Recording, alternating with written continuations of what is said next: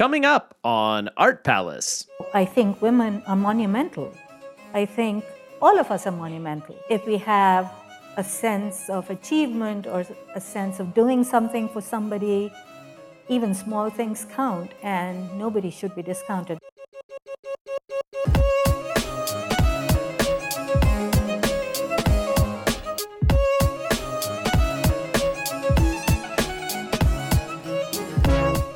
Welcome to Art Palace, produced by Cincinnati Art Museum. This is your host, Russell Ihrig.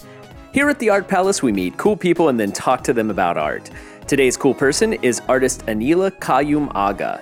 This episode is a live recording from September 21st of Anila's conversation on stage with Ainsley M. Cameron, curator of South Asian art, Islamic art, and antiquities.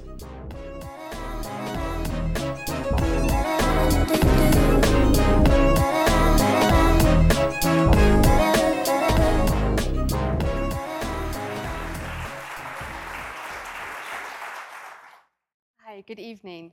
Um, I have the absolute pleasure today to introduce Anila. Um, she's a wonderful and gracious artist, and we are honored here to award her with the Schiele Prize. Anila started her artistic practice uh, at the renowned National College of Arts in Lahore, Pakistan. She later moved to the US to complete her MFA in fiber arts at the University of North Texas, and in 2008, she moved to Indianapolis, where she is currently the Associate Professor of Drawing at the Herron School of Art and Design. You'll see from some of the images going on in the background here, Anila is a mixed media artist. She works across disciplines to explore global politics and cultural norms. Her works vary very widely in scale, from small works on paper to large scale installations like the one we have upstairs, and I do hope everyone had a chance to see it.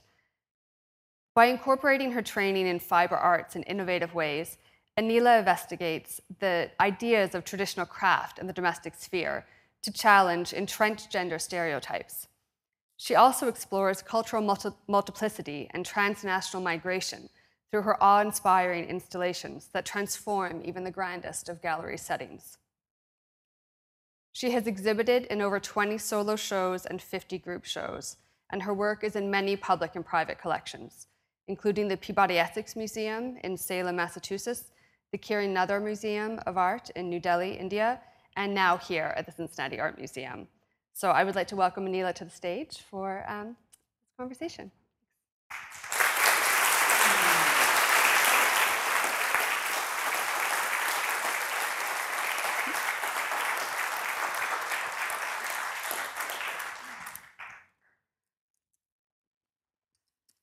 So I gather you would like to start us off. Yes, that's okay. Please do. Um, I'm so happy to be here. Thank you all for coming.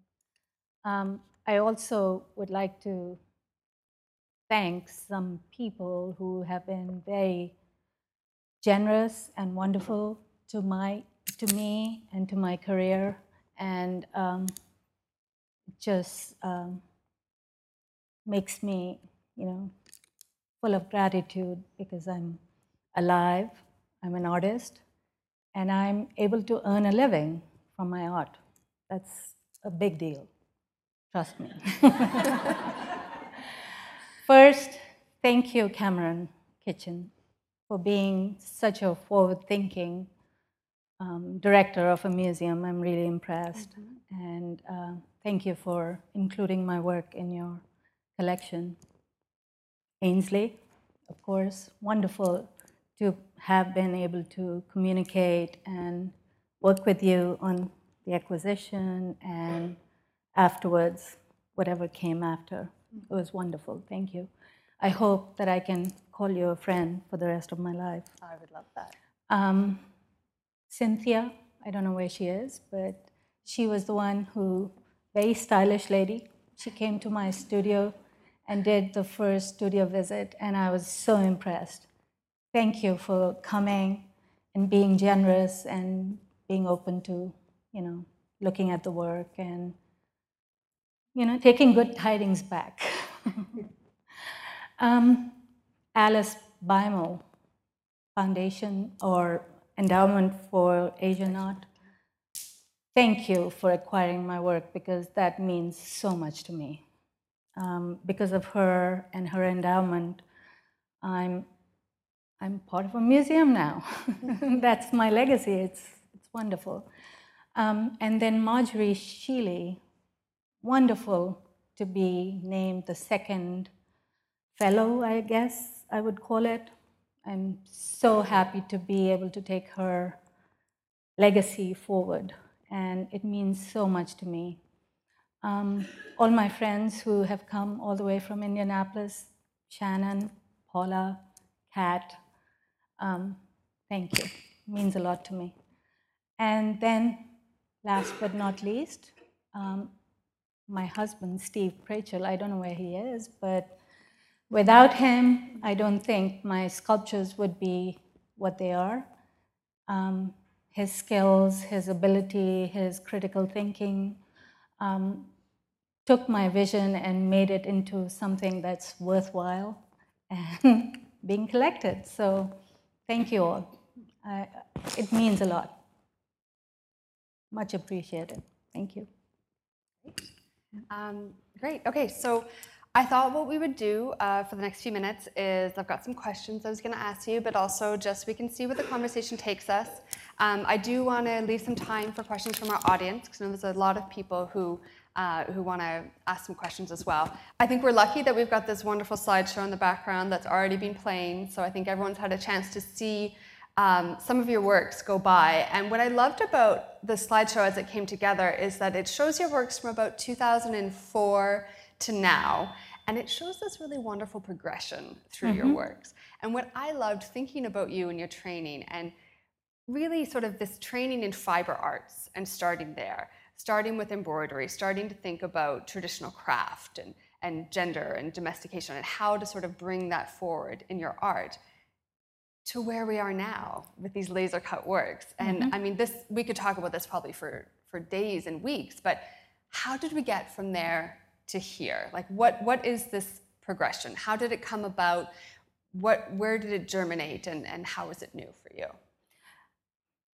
It's a really long question. It and, is. I apologize. Um, I'll try to I'll try to um, do it justice. But I think the the interesting thing of my journey, I often think, is what grounds it.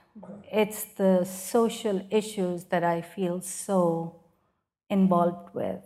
And um, for me, as a woman growing up in Pakistan, it was um, um, often feeling like a second second to the male, mm-hmm. often.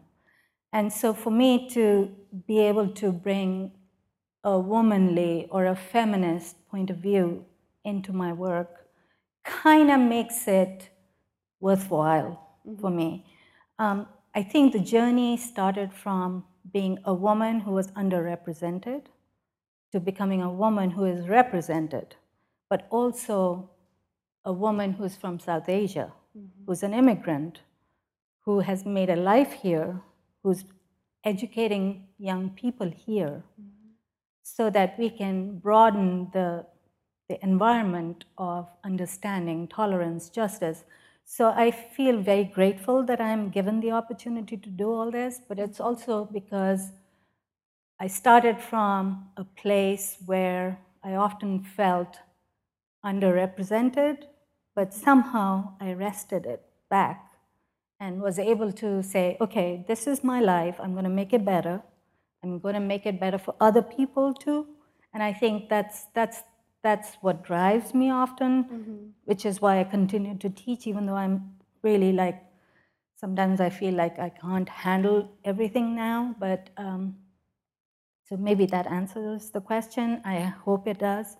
But I think it's it's the feeling of being not important mm-hmm. in the beginning and how you re- how you deal with that mm-hmm. you know as a woman as a female in a in a part of the world that often discounts my ability or my mind or my you know whatever i give to people around me or my community mm-hmm. it's often limited to childbearing or being a mom or mm-hmm. which is not saying that it's less, but it's like it's not the only thing I was or I am. So you sort of see your own artistic practice and as a way to sort of transcend the barriers that have been imposed upon you Mm-hmm. Yes. Mm-hmm. through gender in Pakistan.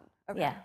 That's really But I, I think that gender is not limited to Pakistan. I often Yeah. think that gender is very worldwide, and there are issues within the American culture, within the European culture, where women are kind of given a glass ceiling and made to stay within that. We recently heard and read articles about the technology centers in California Mm-hmm. Yeah, no, you know definitely. so it's yeah. it's sort of like it's different for different environments but it it is always there hmm I think it's even more profound if we are honoring sort of six women in this Yes. talk and tonight. It's so that really made me to very bring proud to be part yeah, of that yeah. Definitely, I like that. Um, so this this work that we have on display upstairs, and again, I do hope everyone saw it. It's open to October fifteenth, so do come back as well. Um, it's a very um, personal reflection in a lot of ways. A lot of what we've spoken about in the past, and a lot of what you've written about in your artist statement, it talks about your own um, a, a reflection of your own personal love, loss, and gains in your life. But it's sort of um, along with that, and you've touched on that a little bit already, it explores loss and alienation um, on a worldwide scale. Sort of from displaced people, thinking about transnational migration, thinking about people leaving family behind in order to start lives new. Can we talk about how those two meanings coexist for you in your artwork? How it's a very sort of personal reflection of your own life, but that the, the magnitude of this political and social ideals that you that you feel so strongly about and how you bring those as well. How do those both sort of rest in your pieces? well i think like if you talk about making people understand what you're trying to say often for me the best thing is to show a contrast a contrast of how you may have felt bad but then how you conquered that feeling mm-hmm. or I was a woman in Pakistan who was considered to be lesser than the male counterpart, but then I overcame that. Mm-hmm. So that contrast, I think, in my opinion, is often the, the best way to show that. Mm. And when we talk about artworks that are, you know, I, I often think what are some of the things that make things memorable? It's when the personal that has happened to you mm-hmm. can be connected to people on a larger, wider scale. So personal becoming global. Mm-hmm. And I, I think the third thing I would say is that um, when you talk about being discounted, that can be translated to political mm-hmm. situations all around the world. So, for example, the way refugees are discounted, you know, unless we are connected to them in some way or fashion, mm-hmm.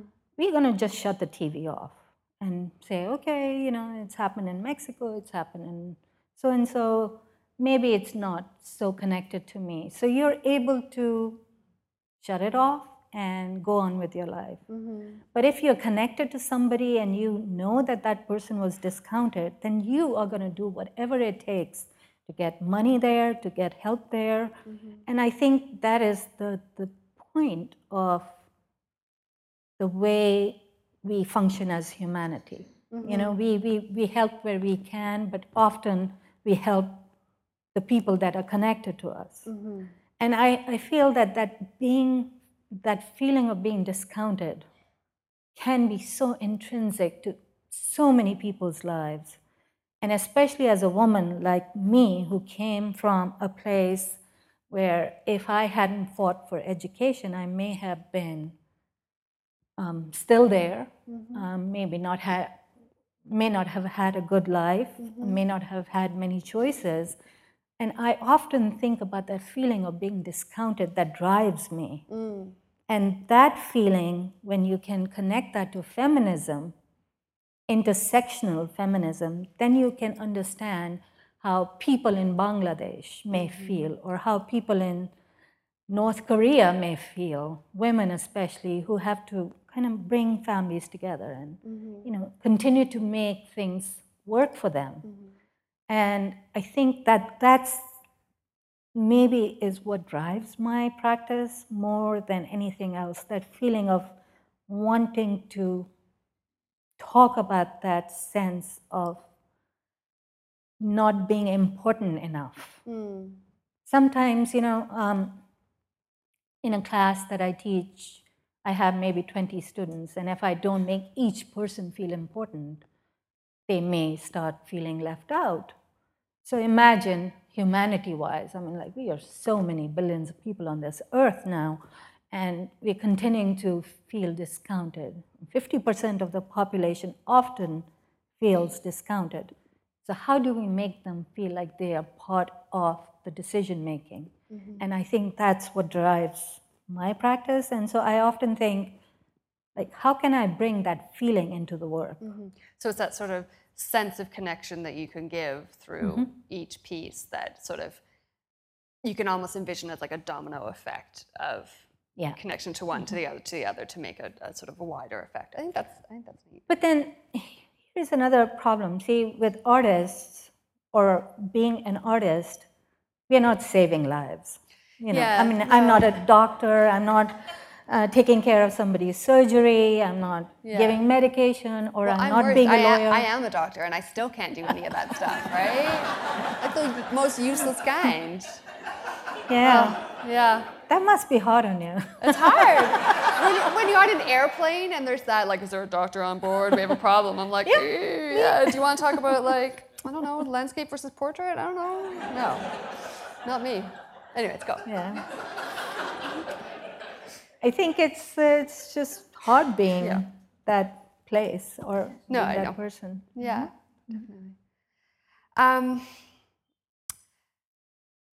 I want to talk about something that, that you and I talked about talked about recently that I thought was really, really interesting. We were talking about the object versus the experience, and it sort of is part of this as well. Because I think that, that when people look at your works in the gallery, they're ha- they're making this connection because they are having an emotional connection to what they are seeing. And so there's this, this idea of the sculptural installation that you create out of steel now and the gallery experience that, that you also create and that mm-hmm. you want people to engage with. And I want to talk about how the object can inform the experience and vice versa. Like how do you how do you see them relating and how does it change per gallery space? Like I've seen this work in in a few different spaces now and I feel like it's always different. And we were mm-hmm. talking about how you've made it in different colors recently and how it's always different. So how do you sort of do you see yourself as sort of manipulating that that experience through those subtle changes of space and color or or do you are you sort of releasing control of the way people are experiencing it and having them have their reaction That's a really interesting thing to think about because, you know, I often think that um, if um, I were a magician, I would be doing the gimmicking stuff, you know, but that's not where my heart is. I, I think very thoughtfully about how I want the shadows to reflect on people. You know, the, the issue was how I make the person who's walking through the space as part of the installation or part of the object. Um, there are so many sub layers to the sculptures themselves. They're not just about um, a person walking through. You know, it's about uh, you know this whole idea of authenticity, where I'm coming from. I'm I'm a Pakistani American woman living in the United States, but a lot of my influences come from my childhood and my adolescence and my early adulthood. Um, and then growing up in an Islamic environment and being an atheist now, um, you know, those things kind of how do they connect and form what I'm trying to say? And I often think, um, you know, the idea of what it means to be a post colonial person, where I am authentic in Pakistan, but I may not be authentic here.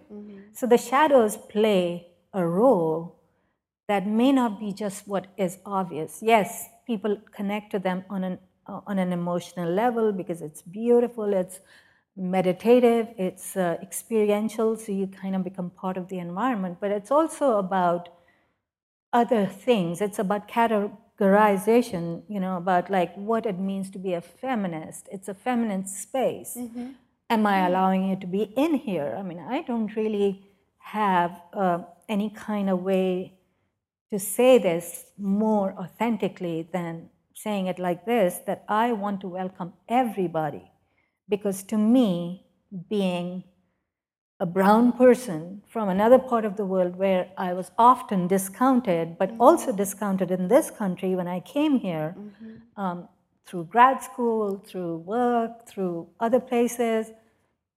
I want to make sure that people understand that it's, it's not just about beautiful environment, it's about you and I and how we connect. It's about feminism, it's about um, social, social connections mm-hmm.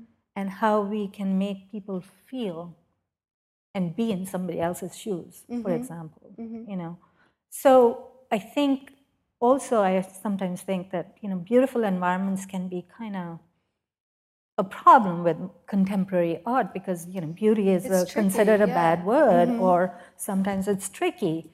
But um, that shows my my origins. Mm-hmm. You know, because in Pakistan I was supposed to be an ornamental human being. I was supposed to add beauty and breeding and births to the mix. But mm-hmm. other than that, I had no say mm-hmm. in my own life. And so when I talk about beauty, it's more intrinsic to that. Um, and I totally forgotten your question. Oh, so did I. Doesn't matter. So I, I don't know what to say now, how to make a point. well, I think I mean that the concept of beauty is really interesting. The concept of beauty within contemporary art, but then also just within the museum experience and how people are having these emotional reactions, and that's really tough to do. I mean, as a curator, I, I think about that often of how to how to make connections between visitors and the artwork that we display. And representing uh, South Asian collections, Islamic collections, um, it's often very difficult because you have you have these these a different set of barriers between um, the visitors and the art. You have the barriers of, of where people here might not necessarily know the intricacies of these cultures and feel that they're not allowed to appreciate something on that same level. They're not, they're not, they're like, you know, perhaps it's a religious object uh, in, in our South Asian galleries and they think, well, I'm not part of this culture, therefore I can't appreciate it to its fullest potential, therefore I won't even engage with it. And I'm trying to break down those barriers. And I think beauty is a wonderful way to do that.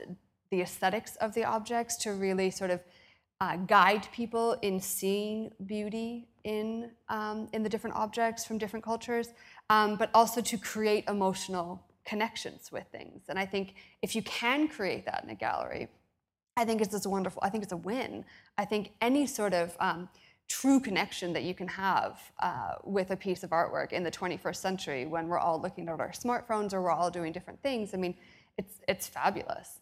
Um, but then to marry the 21st century into your artwork as well, I want to talk about for a second because um, Instagram and you are this match made in heaven. I mean, people love your work, they love to share it. This is how people are experiencing the world, right? Like they are they are taking pictures of themselves or your artwork and posting it and saying that they were there.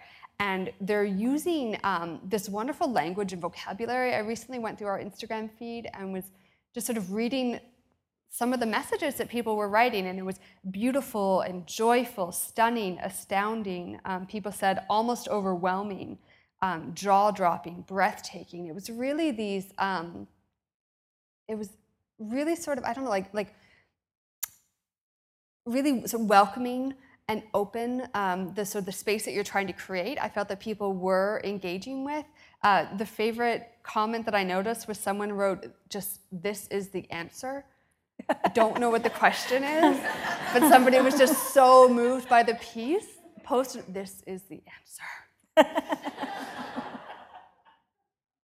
but what does that repetition of your artwork on social media mean to you or affect you? Like, obviously, it's it's publicity, yes, but I mean, it, it's more than that because it's I don't know, it's it's getting your work out there in this in this very different way because it's still it's like passing on the domino connection in some weird way. Do you see it that way, or how do you I do, do, you see it? and I, I'm very grateful about that because you know, I mean, uh, who wouldn't want, as an artist, their work to be, you know, continuously shown like that? Mm-hmm. But I, I, I worry a little bit because you know, like when when I was talking about the authenticity of it, Mm-hmm. you know, then the experience becomes limited to online Mm-hmm. formats.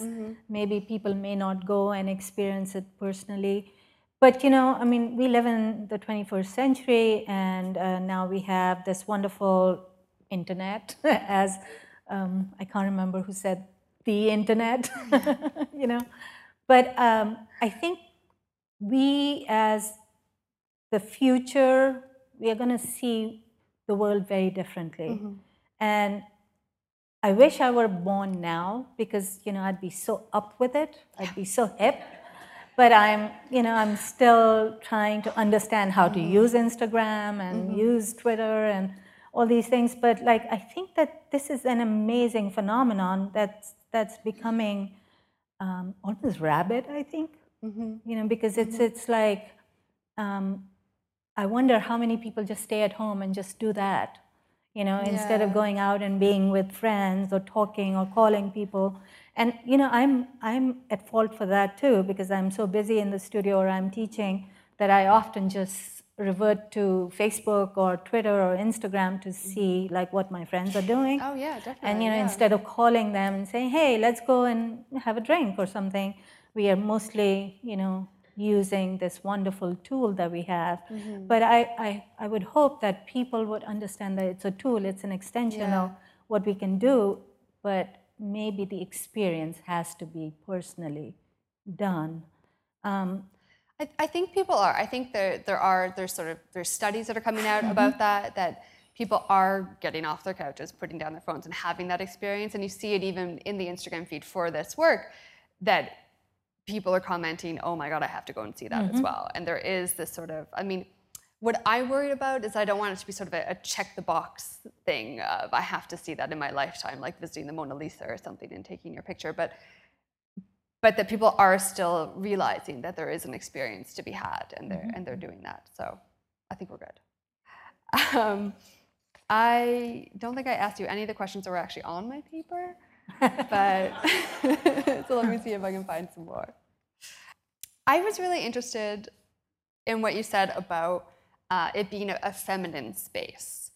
Um, and why why is it that you is it because you're a female artist creating it? Is it because of the nature of the, the shape and shadows and the um, the effect of the ornamentation as it comes through that this piece is is the majority of it is floral ornamentation what what is it what are the different aspects that bring it together to create a, a, a feminist a, a feminine space that you then interpret as feminist Well, I think that first, I think it connects to this whole idea of the fragility of life.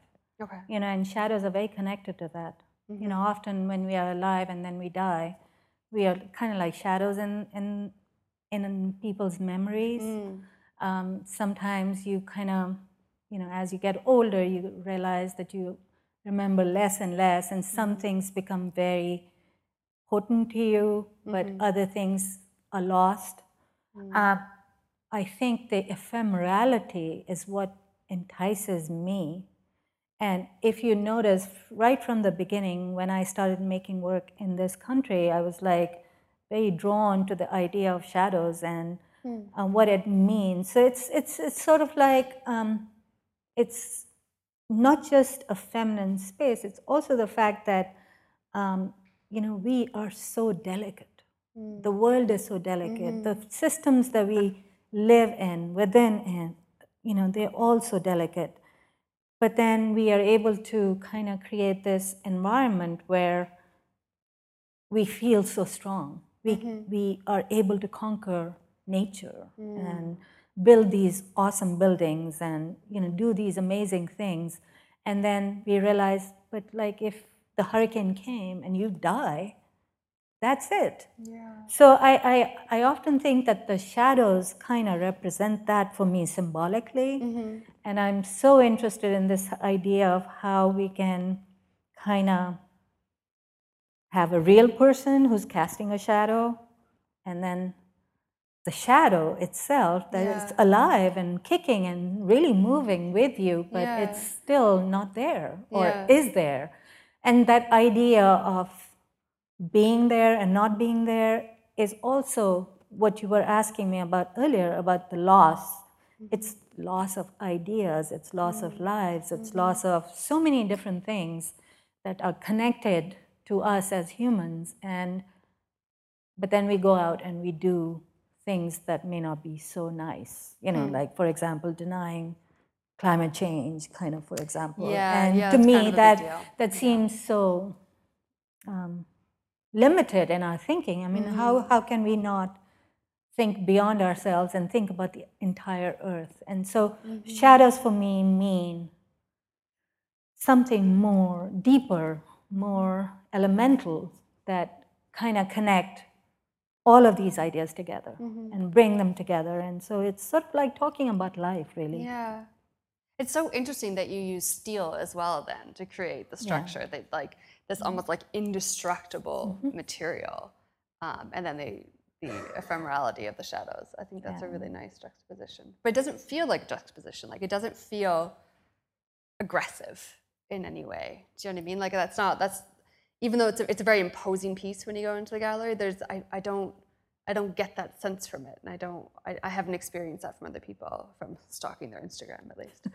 but but you know, um, that was one of the reasons. Like when the initial, the first piece was built, uh, it was made out of wood, and the idea was like to have it. I mean, like wood represents trees, yeah, and there are redwood forests in California that have been there for 500 years.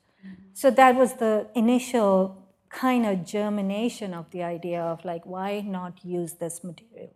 But it was also because I, I was lucky enough to receive a grant from Indiana University called, excuse me, uh, New Frontiers, and it needed to have a component that allowed me to use technology as well. oh, okay, And so being able to marry the two ideas together and create this, this, this work was really important because I wanted it to feel imposing. You know, mm-hmm. because of, I wanted to make it black, but I mm-hmm. wanted it to levitate mm-hmm. so that it felt light but still so heavy.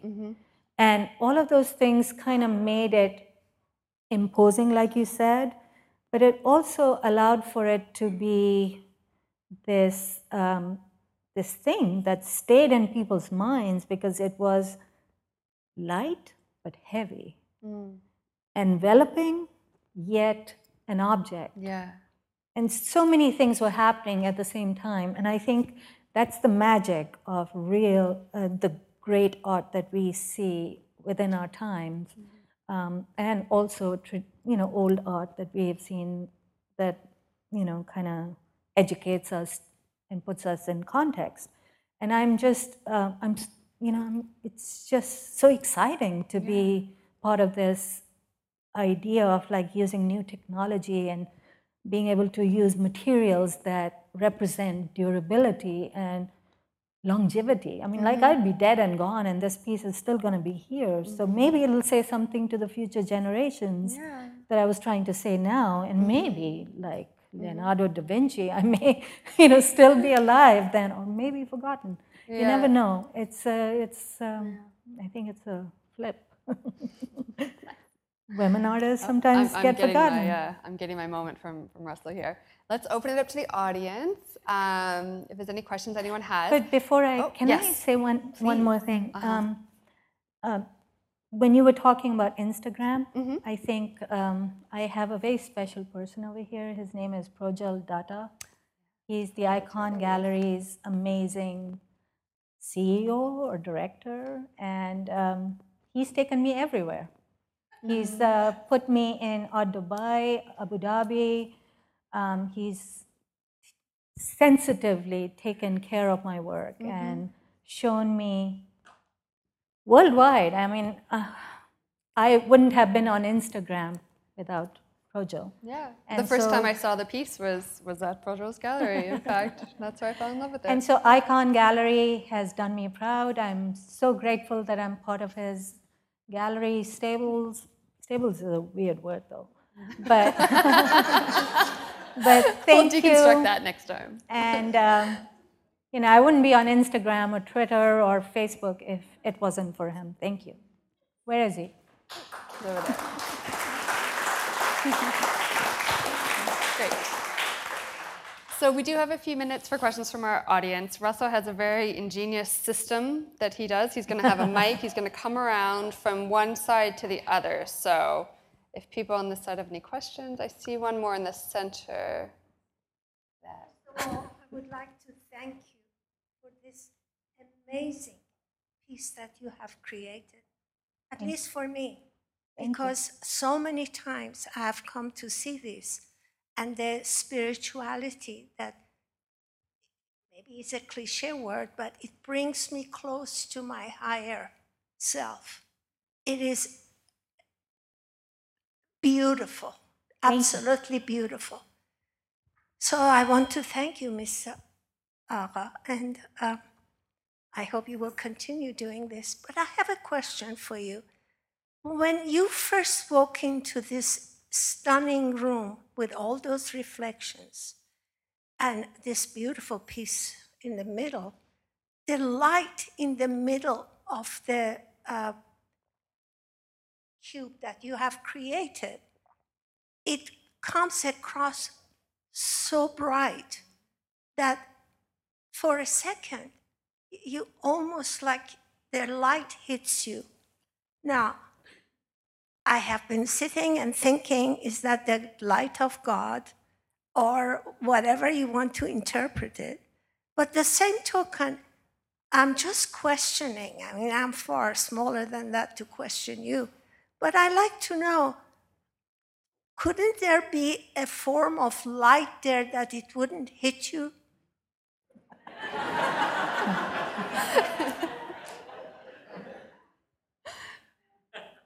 But nevertheless, thank you so much.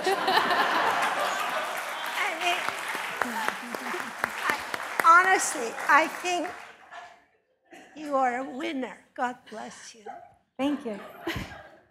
if you'd like me to answer that question about the light, I think the shadows wouldn't form as brilliantly as they do if the light wasn't that strong. But it's also about the unity of light. You know, when we talk about religious religions worldwide, there's often this single God that we are all talking about, but the single God doesn't connect with the other God, you know? And so to me, as a person who, you know, uh, I, I think Earth may be my, my religion or humanity may be my religion. So for me, to kind of think about the idea of like how can we all be united and make our lives better? By you know i mean like it's it's an idea. So like i said i'm not a i'm not really saving lives but i'm trying to make people think a little outside of the box so to speak. And so the light is very necessary for that mm-hmm.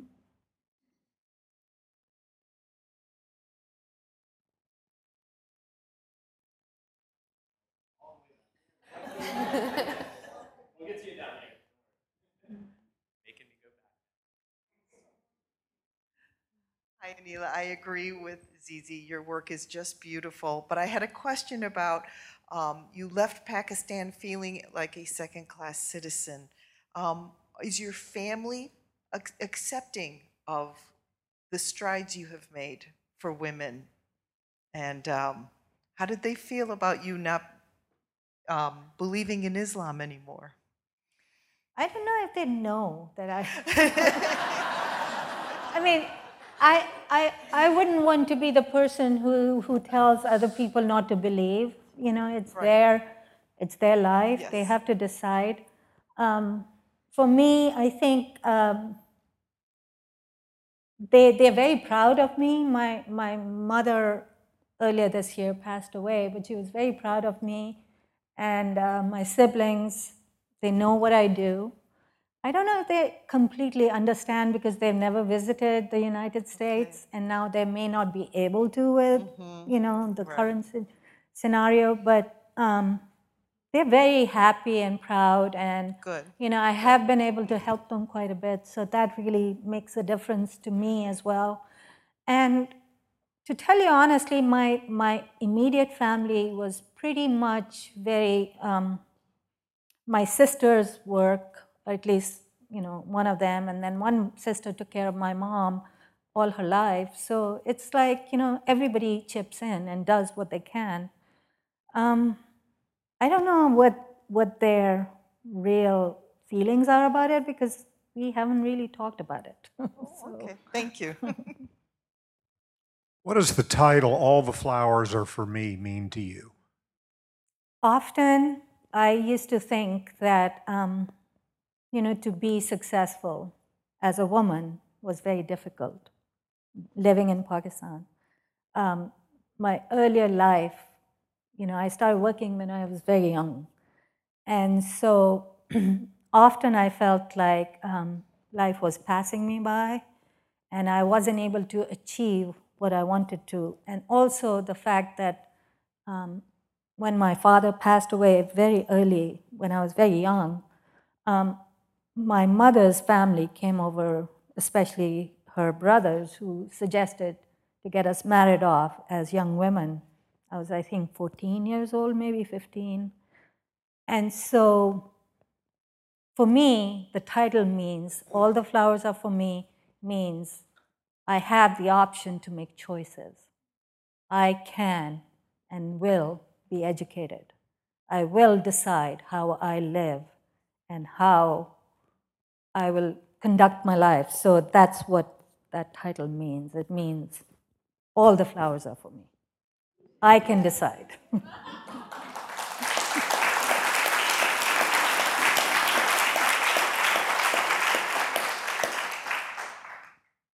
Um, of, of course, I think your, your work is magnificent and amazing. Um, and one of the first things that struck me about it was how much space it takes up. And so, in the context of feminism, I was just wondering what inspired you or what gave you the courage to take up that much space? if you think about it, women, like when we were taught, when uh, Cameron was introducing this, the five women that he was talking about, they take up a lot of space, right? How come we always give them a little space? So I wanted to go big. I wanted to make something monumental. Um, my initial idea was actually to make something that was overhead but was 16 feet square above my head. Um, that didn't happen because my funding kind of was limited. And so I could only, so I had to scale it down. But then I thought about the idea of like, even if I scale down the actual object, how can I project it so that it becomes monumental? And so I think women are monumental. I think all of us are monumental. Um, if we have um, a sense of achievement or a sense of doing something for somebody, even small things count, and nobody should be discounted. So the sculptures are really big because of that reason. I think women are monumental. And so. I think that's all the time we have, unfortunately. Um, so we're going to end on that kind of awesome note. And all of us monumental women are going to Yeah, leave the stage. Amazons. Thank you so much for coming, everyone. Thank it's been you. really wonderful.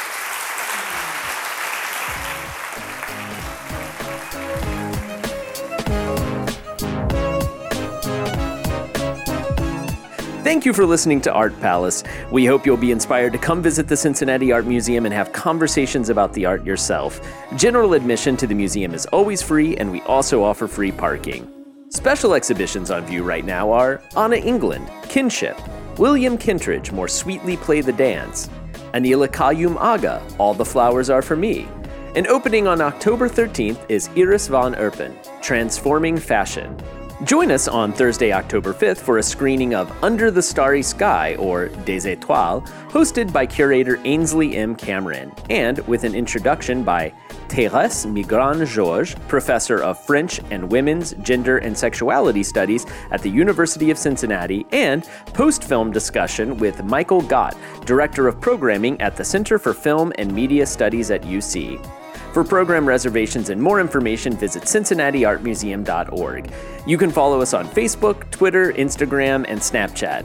We also have a new Facebook group for Art Palace, so please join it. Our theme song is Offrande Musicale by Bacalao. And as always, please rate, review us, and subscribe on iTunes. I'm Russell Ihrig, and this has been Art Palace, produced by the Cincinnati Art Museum.